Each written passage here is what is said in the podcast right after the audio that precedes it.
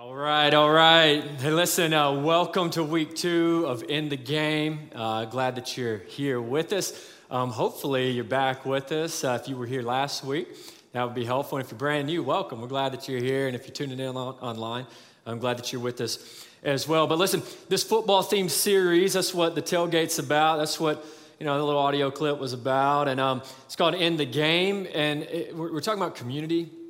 And uh, as we said last week, we want to be very clear with our intention. Our hope is that uh, that this kind of challenges you and encourages you to take a next step to get in the game, to get connected in community. And we laid out all kinds of ways to do that, but one specific that we're like kind of keying in on through this series is life groups. And so just so you know, right after church today, right after we break this huddle right here, I'm going to pray in about, I don't know, twenty-eight minutes from now. Don't start. Don't start doing it.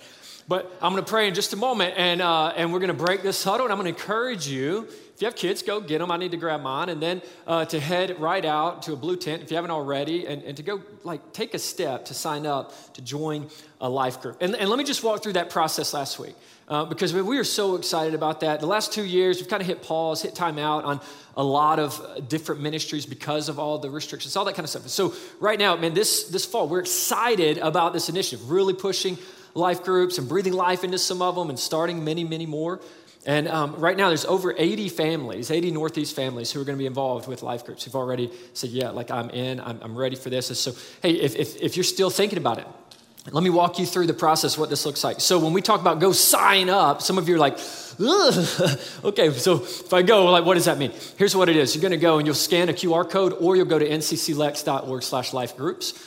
Okay, and you can do that right now. I'd, I'd like if you pay attention, but you could do that right now. And you can go and you can you can fill out a life group interest form. And so you give some basic information, and then you provide, hey, well, hey, what days and, and times kind of work for you? You're looking for a group with kids and, and the kind of location. And so um, what we want to do, though, we want to intentionally leverage existing relationships. So there's a comment section.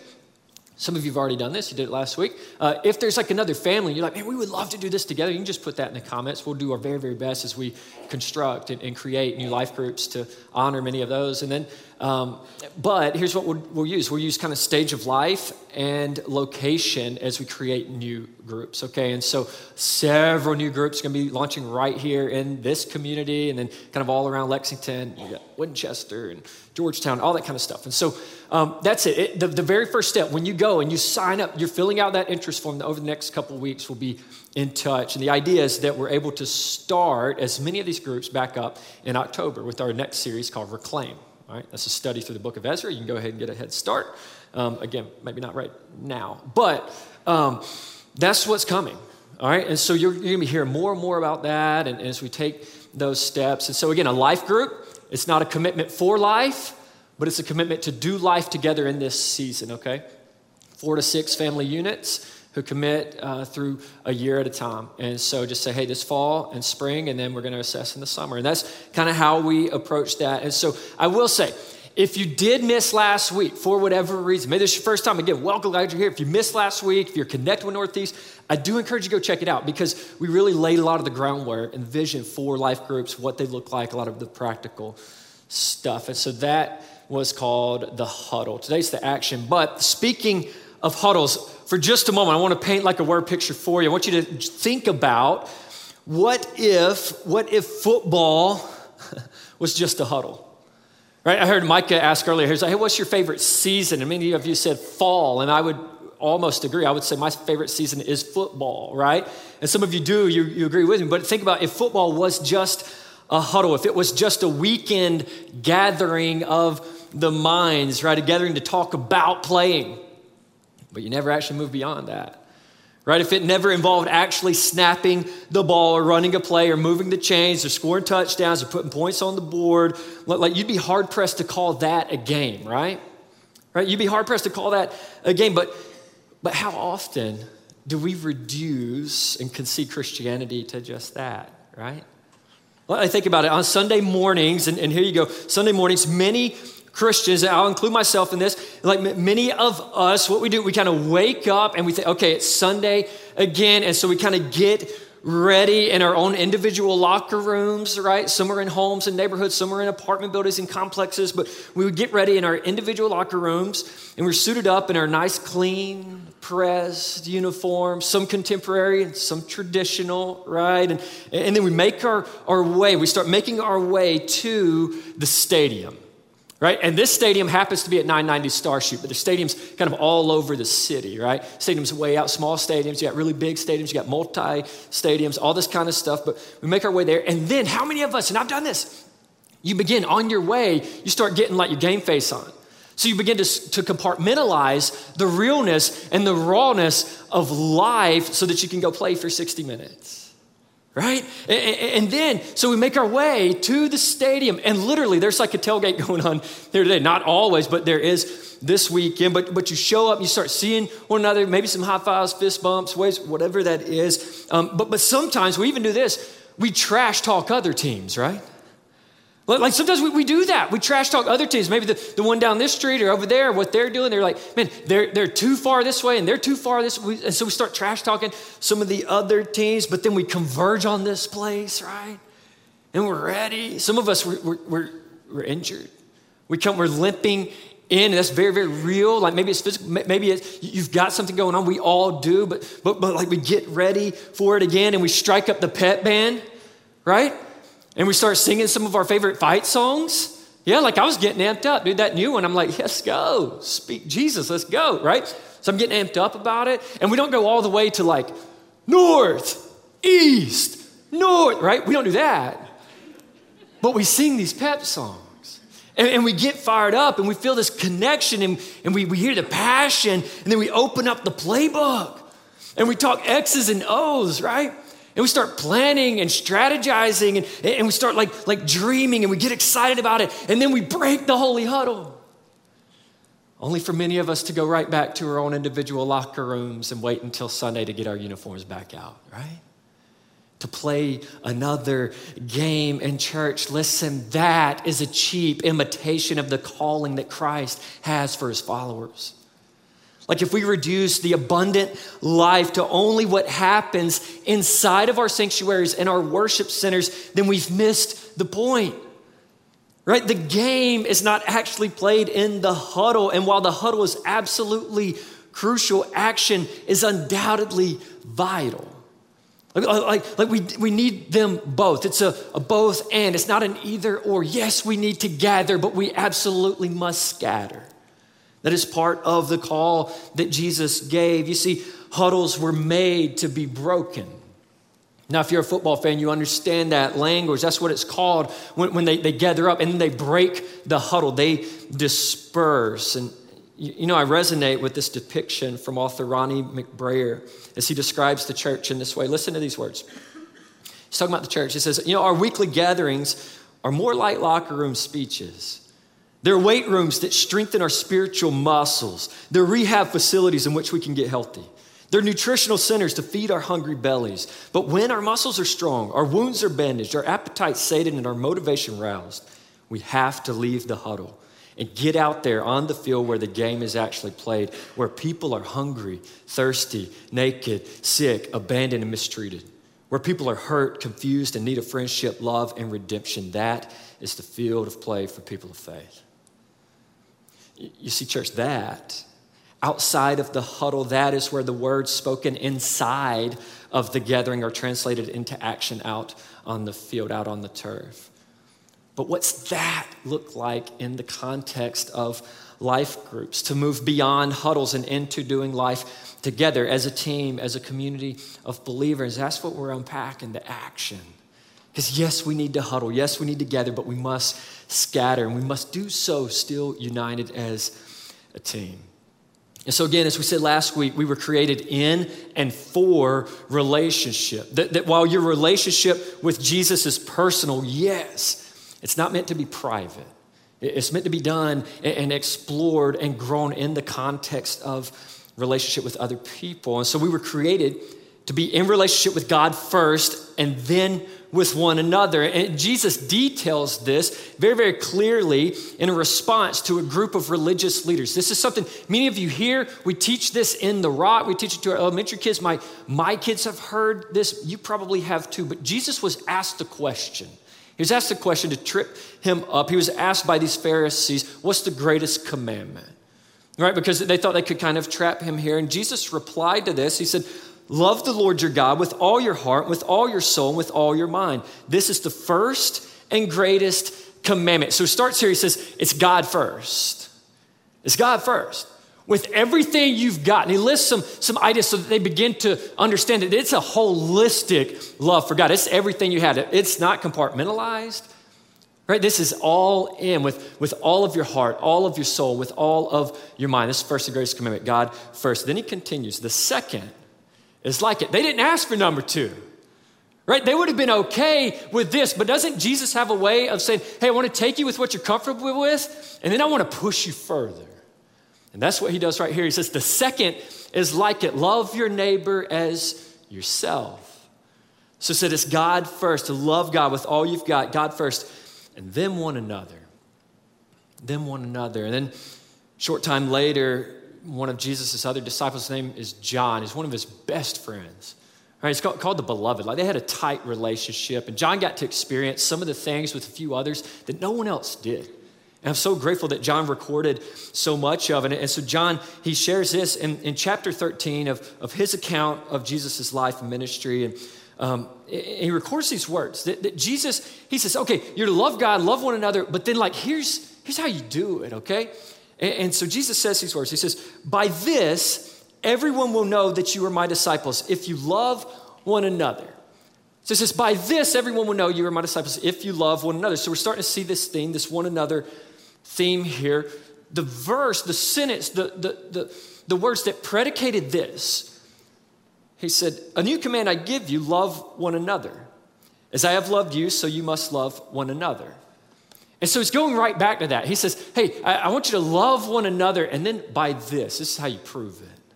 This is how the world is going to know that you're with me, that, that, that you are a follower, that you are a disciple, if you do it. He says, so I want to I want to lay out the greatest command. The second is like it. And then this is how people are going to know that you are a follower of Jesus, that you are a Christian, that I am in you if you love one another. He's saying this is the marker. This is what will set you apart. This is like the patch on your uniform. Like this is what people will look at and say, oh, I, I, I know to associate that person with Jesus because they love other people. But but listen, the larger context of this, some of you remember this right here. Um, Jesus said these words, right? Jesus said these words right after he washed his disciples' feet. Okay, so he had just showed them love. All right, we got to connect this. So Jesus, he just washed his disciples' feet. He, he showed them. Some of them were hesitant, right? And he was like, hey, hey, listen, I'm, I have to do that. And he's showing them what love looks like. And then he says these words. This is how people will know you're with me if you love one another, if you do as I do, if you get on your knees in the muck and the mud and you lean in and you meet needs and you love one another. So this was just ap- after he washed their feet. He showed them love, but it was just before Jesus would go to the cross where he would prove his love. And so in a way, this is kind of a halftime speech they didn't even realize in the moment. That, that he's saying, hey, th- this is how you show it. I'm going to I'm gonna, uh, illustrate this. I'm going to physically act this out. I'm going to serve you and not tell you, now you are to love one another. This is how the world's going to know you're with me because you love other people like this. And just hours later, he was going to prove it by giving his life for them and all of us, by going to the cross, this ultimate act of love where he would lay down everything, where he would stand in the gap that every single one of us, because of brokenness and sin in our life, we've, we've been separated from God. But Jesus steps into the gap, not to just coach us, but to actually play the game. And to win it once and for all. And that by us having faith in him, saying like, Jesus, I, I submit to you as Lord and Savior. I, I want you to be the shot caller of my life. I don't want to do this anymore. I, I can't do this anymore. I want you to save me. God, like I know I've got sin in my life. Would you forgive me? That's making him Lord and Savior. And by, by placing your faith in Jesus, you too get to share in the victory over sin and death once and forever. Okay, and so that's what Jesus did in that moment. He showed us what love does. Love acts. Love is a verb. It's designed to be moved into action. And so in this halftime speech, Jesus said, listen, the world will know you are mine if you love one another like this. And he pushed it even further. And listen, friends, I'm convinced, because like I look around here, we're worshiping for a moment a while ago, and I'm looking around, I see people that I know and I care about. People that like I've gotten coffee with this past week, people I've prayed with this morning, people that have called me when, when life is happening. I know, I know because of my own testimony. Like I, I don't have to like hear like, man, Northeast. No, I know there are people here who are loving one another in the name of Jesus because you're loving me. And I hope that I get to love you. And, and I see this happening, this sort of thing, that we're striving to love one another. Like I believe, I believe the best in our church in that regard, that folks who call this place home do love one another. We don't always like one another, but we do. We do strive to love one another. But listen, are we loving one another more often from a safe distance? Like, like are we loving one another from the sideline where, where we can just like kind of shout it out, but we don't have to really get in there where all the sweat and the dirt and the filth is? Like, like are we loving each other with the stiff arm? Like, does that carry over? Here, does our love for one another, does it carry over outside of the stadium, so to speak? Like, are we spending time with one another? Are we caring for one another, ministering to one another, showing up for one another? Are we investing time outside of this Sunday morning countdown, loving others, navigating struggles like finances, depression, substance abuse, and marital issues together? Or, like me and my college roommate, do many of our relationships completely hinge on the fact we're fans of the same team? Right? Like we can show up and we can dap it out. We can, you know, bro hug or whatever, but then peace out, I'm good, not to connect until next week. How many of us are living there? Because I've lived there a long time, because if every encounter that we have with one another, get this, if every encounter is only and ever at a Northeast sponsored event, then we're leaving relationships on the table, opportunity in the bag, and needs left unmet. We just are. And so I want to encourage you. I don't want to like. I don't want to guilt you. I want to encourage you that there's more here. So to lean in and get connected beyond just the Sunday morning gathering. This is a great first step. This huddle matters so much. We want every single person to come here. Know that you're welcome here, but but we don't want you to just stay here. Because as we said, that circles are better than rows, right? I want you to step out of the row and into community. And that example from Acts chapter two last week, we, we really went into how we unpacked Luke. He detailed how the early believers, how the people who got this from the lips of Jesus applied it. They gave us a beautiful blueprint for how to do church. And, and man, sometimes I'm like, could we get back to this, right? Right? And, and so they laid it out and they said, hey, the early believers, and they were devoted to the apostles' teaching, to fellowship, to breaking bread, to prayers. So, like they were devoted to, to doing all of these things, but they didn't just stop there. Not just the corporate gathering. He, he detailed how they would spend time together, how they would share meals together, oftentimes in homes of one another, and how they would that they would realize and, and they would see that, that there were no needs among them because they all generously looked out for one another. And, and think about that. Do you know why there were no needs among them? You know why? It wasn't because they had a fat bank account for benevolence. No. No, there were no needs because of this. The early believers' lives were so intertwined. They didn't just notice each other's needs, they felt them too. You know how close you have to be to someone to feel their hurt? Uh, the, the, the greatest definition I've ever heard of empathy is your hurt in my heart. You know how close you have to be to a teammate to feel their pain? You have to be intentional. You have to lean in, and that's what they did. There were no needs because anytime someone had one, they would feel it, and then they would try to rectify it. They would try to, to, to meet the need as quickly as they possibly could. That's loving one another. Yes, the gathering's important, Our huddles are significant and vital to the growth, edification, and spiritual maturation of a Christ follower, but huddles are intended to break. Huddles must break, and when huddles break, that's when action begins. And stepping into a life group is stepping into a space where you can know and be known, where, where connections are made, relationships are forged, where you can have regular opportunities to love another and be loved by others. Like, like these are spaces for that to happen.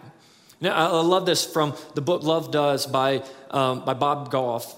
He wrote this. He said, I, I used to think God wouldn't talk to me, but now I know I'm just selective with what I choose to hear. Man, how often do I find myself in that? And, and listen, church, if, if we're to live lives that fit into the pages of the New Testament, then we cannot afford to ignore or not hear. We cannot afford to miss the chief, overriding, preeminent, supreme command of Jesus to love one another. And that command that Jesus gave, and he would repeat, and he would demonstrate, and he would prove. That command to love one another, it became the call for all Christians through the cadence of Paul's writing. You know, most of the New Testament are, are letters that Paul wrote, the Apostle Paul wrote, and, and this one another theme became like this anthem that would just permeate through each letter. You would see this, this thread woven through all of these letters. I want to kind of paint this picture for you because sometimes we, we see the pages of the book or, or we swipe through the screen on our phone, but we don't actually see how this played out like geography. Geographically, right? I think that's it. So, Paul, here's a, a map. I know it's really hard to see. Part of that's intended. It's probably in the back of your Bible as well. But this is a map of all four of Paul's missionary journeys. We're going to highlight some things to make it a little bit uh, more clear. But, but Paul, before he was Paul, he was Saul. And Saul was from this place called Tarsus. Show that next one. So, so Saul, he's from here. He's born and he's raised in this prominent Jewish family with this rich heritage. And Saul, eventually, he makes his way to Jerusalem to study from and among the finest thought leaders of the day. And so he studies Jewish culture and history and, and law, and he, and he studies all of this, and he gives his life to it. Okay, so, so he, he completely gives his life to it. He has good intentions. And we have to get this, that you can have good intentions but still be wrong. And, and if you have good intentions but you're wrong, you're still wrong.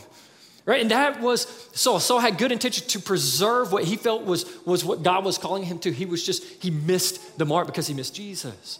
And so Saul, one day, he's on the road to Damascus, which is right in here, just north here of Jerusalem. He's on his way there, and he has this, this rich, unbelievable encounter with Christ. He has this transformation, and, and Jesus changes him. You see, you see, Saul was trying to stop this wave of hope in the name of Jesus. He was trying to stop Christianity before it could really begin. And then Jesus said, you know what? I'm going to use this guy. He even says he's my chosen instrument. And you know what instruments do, right? They're used for a specific purpose. But then there's also another definition. I love this. When you just think about it, this isn't like the transliteration or anything like that, but the way that we think of an instrument, they're used to make noise, right?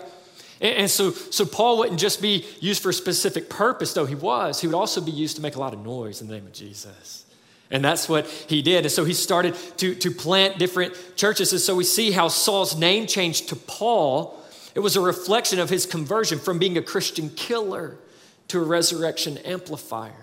And so he goes on and he starts planting these churches. He goes on all these journeys, and we start seeing these. You can throw this next one up. You start seeing these places that he goes. And as he, he goes there and he spends time and he gets in the huddle and he's with them, then, then he, he's apart from them, and he's going to write letters to encourage them.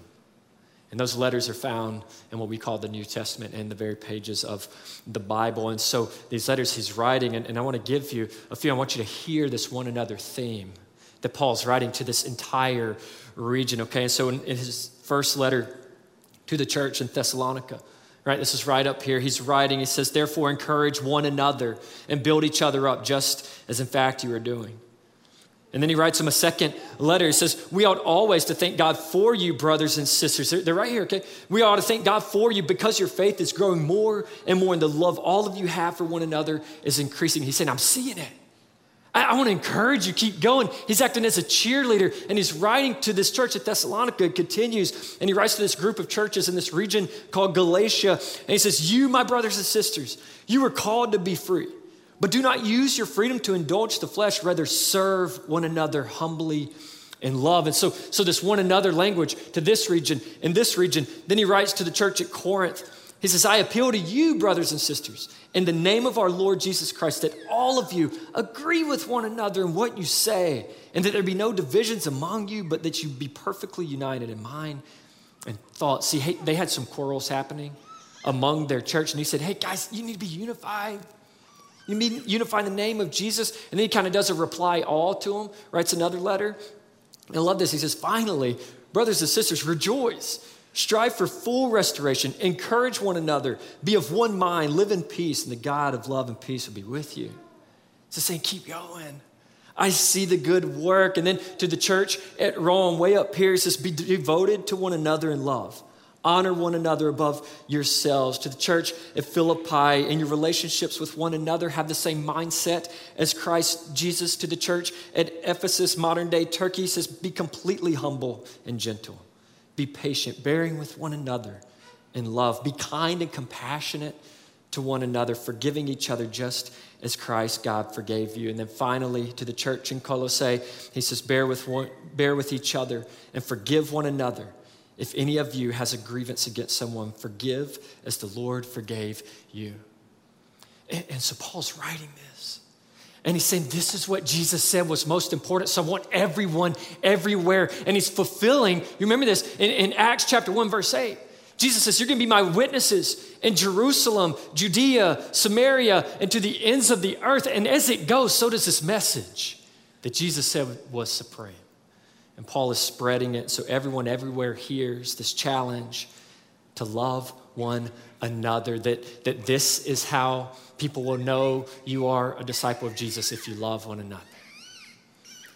And that's what Paul is writing. And listen, that same statement holds true two thousand years after it was made.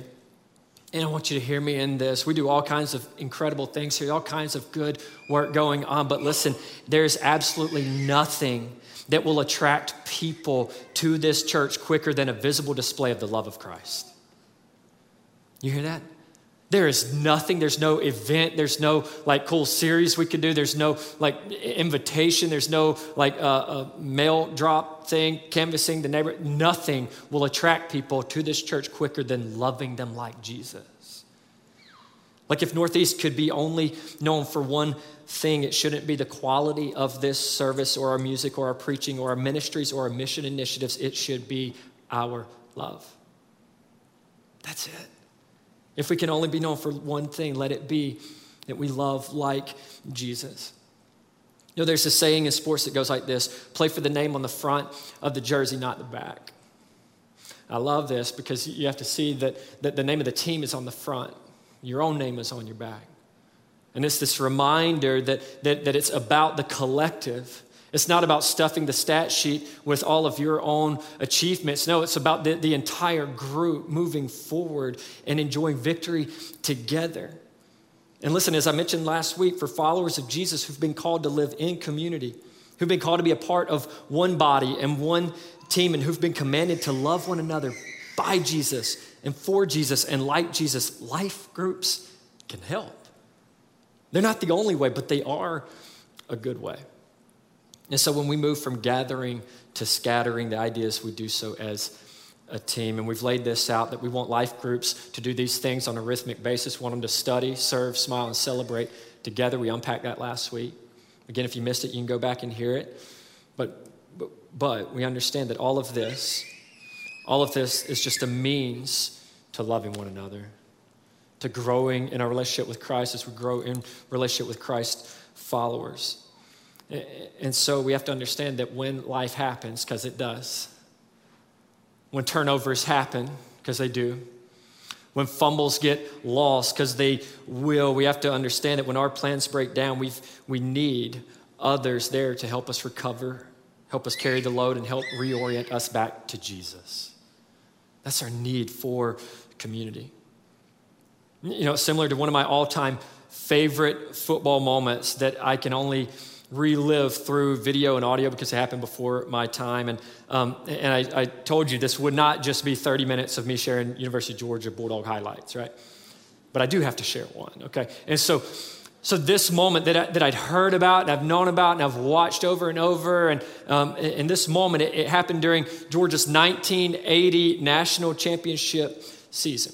Okay, and so the Dogs, they were in this heavyweight battle with those lousy, stinking Florida Gators, right? And um, and so uh, they're in this this fight. So it's nineteen eighty, and the great Herschel Walker, who's one, our best running back ever, he is he's rushed for over two hundred yards at the time, and he's just like played incredible. But with under a minute to go, on third down from our own eight-yard line, we're losing this game. We needed something big to happen, and then this is the play that ensued. Check it out. They may or may not blitz. They won't. Buck back third down on the eight. In trouble. Got a block behind him. Then a throw and a run. Complete to the twenty-five. To the thirty. Lindsey Scott, thirty-five, forty. Lindsey Scott, forty-five, fifty. forty-five, forty. one. Lindsey, twenty-five, twenty. fifteen, ten, five. Lindsey Scott. Lindsey Scott. Lindsey Scott. Blue to Scott. ninety-two yards. Dogs twenty-six. Gators twenty-one. Paving the path to nineteen eighty's national title. Well, if you want a miracle, we just got one. Run, Lindsey, run. All right. And so the great Larry Munson, he, he was calling that game. It's just become an iconic moment, okay? And and here's here's what I love about that moment. Yes, I'm a big Georgia fan, but here's what I love. I, I've got this, I've got this picture. I know it might be hard for you to see, but I've got this picture. I'll go around just like, you know, kindergarten to kind of let you check it out. But this hangs in my office. And this picture here, it's a depiction of that play. All right, it says, run, Lindsey, run. And it kind of shows that the quarterback, he, he he gets the snap, okay? But then, then what happens next was not what they planned. This is not what they drew up in the huddle. This is not what they all rallied around and said, yes, this is what's going to happen. No, they had other plans. But those plans broke down because the guy on this side, the left tackle, he lost containment. A guy breaks through, so the quarterback has to be flushed out. He has to move or he's going to be sacked. All right, they're ninety-two yards from the end zone. This is on third down in closing seconds of the game. So he's flushed out. He has to roll out and improvise. Because that's what you have to do when your plans break down, right? And so he rolls out, and then he looks back across the middle. And because Lindsey Scott was doing all he could do, and the quarterback was doing all he could do, then we see this play come to fruition where he throws back across the field. Lindsey Scott gets it, and then run, Lindsey, run. Georgia wins. They beat those lousy, stinking Gators and go on to win the national championship that year. And But, but I love that picture. It hangs in my office because it reminds me, man, when my plans break down, God's got something way better. Right? Like if I could trust him, if I could position myself to be a part of what he's doing, I don't always understand it. I don't always even see it. I don't get to go celebrate immediately like that, but, but I have to trust that when my plans break down and I look around and there's people who are in position to step up and to stand in the gap because we're in this together, that's when I begin to realize that God can do something way better than I ever asked, dreamed, or imagined that he could do. Right? Because you see, you see, when, when, when our plans fall short, we need some people to stand in the gap. And, and we say this from time to time, we want to build bridges of trust that can eventually support truth. Does that make sense? We want to build bridges of trust in relationship that can eventually support truth, but bridges of trust that can also support the heartache of another in your group when they find out they've lost their job.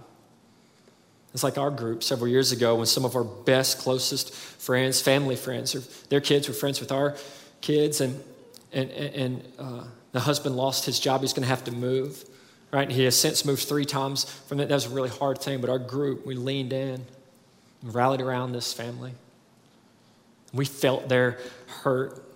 Right? We want bridges that can support the weight of, of late-night, anxiety-ridden conversation about the struggles of parenting. Man, because we're in this together, right? This is hard.